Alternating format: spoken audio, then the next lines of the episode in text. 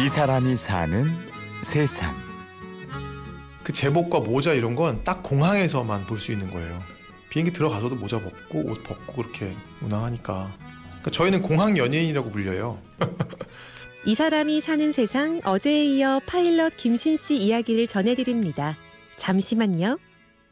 정말 심각하게 고민을 했어요. 음악을 계속 하고 싶은 생각은 있었는데 나름 또 이제 무대에서 앞에 서는 위치였거든요. 저한테는 나름 심각한 결정이었거든요. 사실 김신 씨는 항공기를 조종하기 이전에 다른 활동으로 이미 유명세를 얻었습니다. 비행기를 타기 전까지 노래는 김신 씨 인생의 모든 것과도 같았습니다. 학창 시절이 굉장히 좀 우울했었어요. 왕따와 학원 폭력 뭐 이런 것들로 좀 시달리던 시기가 있었거든요. 학교에 그런 애들 꼭 있잖아요. 살찌고 왕따인 애들 화장실로 끌려가서 막 맞기도 하고. 그러니까 너무 힘들잖아요. 막 몸무게 늘어나고 친구는 줄어들고 학교는 가기 싫고 살기도 싫어지고 나중에는. 그러다가 이제 노래를 붙잡은 거죠. 지나서 생각하니 스친 바람이더라. 제 자신을 변화시키기 시작했던 게 이제 고등학교 2학년 때였어요. 친구를 사귀기 위한 수단, 나를 드러내기 위한 하나의 표현 방법으로서 노래를 택했어요. 그때부터 최신 인기 가요를 다 이제 외우고 연습하고 노래방 가서 선보이고 그럼 친구들 좋아하고 뿌듯해하고 재밌는 학교 생활의 기폭제가 됐죠. 그럴 수 있어. 힘겨웠던 청소년 시절 성가대에서 노래를 부르며 아픔을 삭이던 김신소년. 어느새 그의 노래 실력은 평범한 수준을 넘어섰습니다. 나중에 고등학교 졸업할 때쯤에는 교회 성가대 지휘자 형이 소개를 해줘서 그 black gospel을 하는 팀에 들어가게 된 거예요. 지금 이름은 헤리티지. 그때 창단 멤버로 들어가게 됐죠. 지금은 유명한 보컬 그룹으로 자리 잡은 헤리티지. 김신 씨는 헤리티지 초창기 무대의 맨 앞에서 팀을 이끌던 핵심 멤버였습니다. 학교를 다니면서도 계속 노래를 불렀지만 본격적인 파일럿의 길을 앞에 두고 그는 깊은 고민에 빠집니다. 그때는 그 활동하는 것도 나름 계약서 다 작성하고 그렇게 정식으로 하는 거였기 때문에 정말 심각하게 고민을 했어요. 음악을 계속 하고 싶은 생각은 있었는데 갑자기 또 겸손해지더라고요. 저의 역량의 한계가 이제 보이기 시작하고 그러니까 저의 음악적인 한계.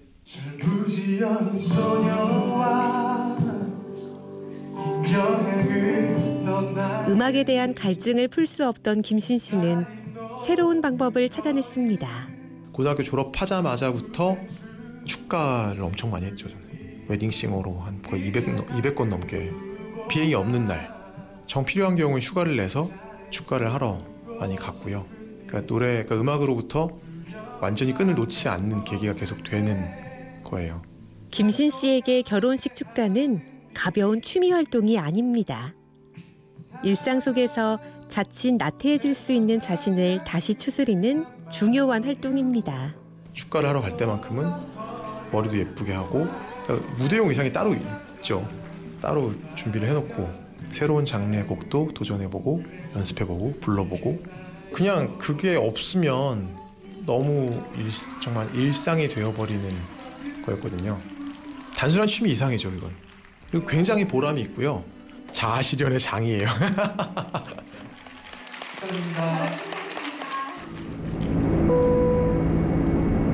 겉으로는 화려하게만 보이지만 사실 항공기 조종사는 1년 365일 긴장의 끈을 놓을 수 없는 어려운 직업입니다. 끝없이 공부해야 된다는 거. 학생이랑 비슷해요. 1년에 적어도 4번은 시험이 있어요. 신체 검사 기간이 돌아오면 또 몸도 만들어야 되고 굉장히 까다로워요. 저희들이 시차와 그래도 고고도에서 근무를 하는 것과 똑같은 거고 방사능 같은 것에 노출되는 경우도 많고 여러 가지 건강에 손상이 갈 만한 요소들이 굉장히 많아요. 그렇기 때문에 어떤 부위에도 이상이 있으면 안 되는 거예요. 그래서 1년에 한 번 이제 신체 검사 끝난 날 잔치하는 날이죠. 오늘만큼은 그래도 뭔가 그동안 먹고 싶었던 것을 먹으리라.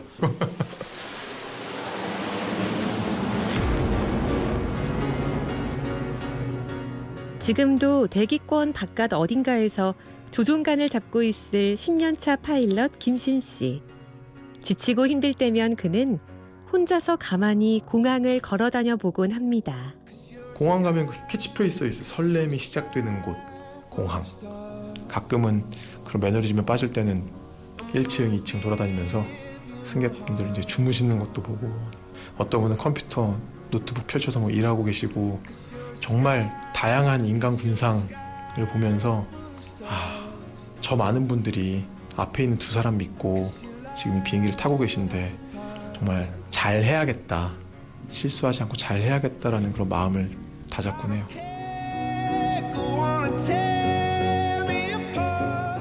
이 사람이 사는 세상 지금까지 취재 구성 한재희 내레이션 임현주였습니다.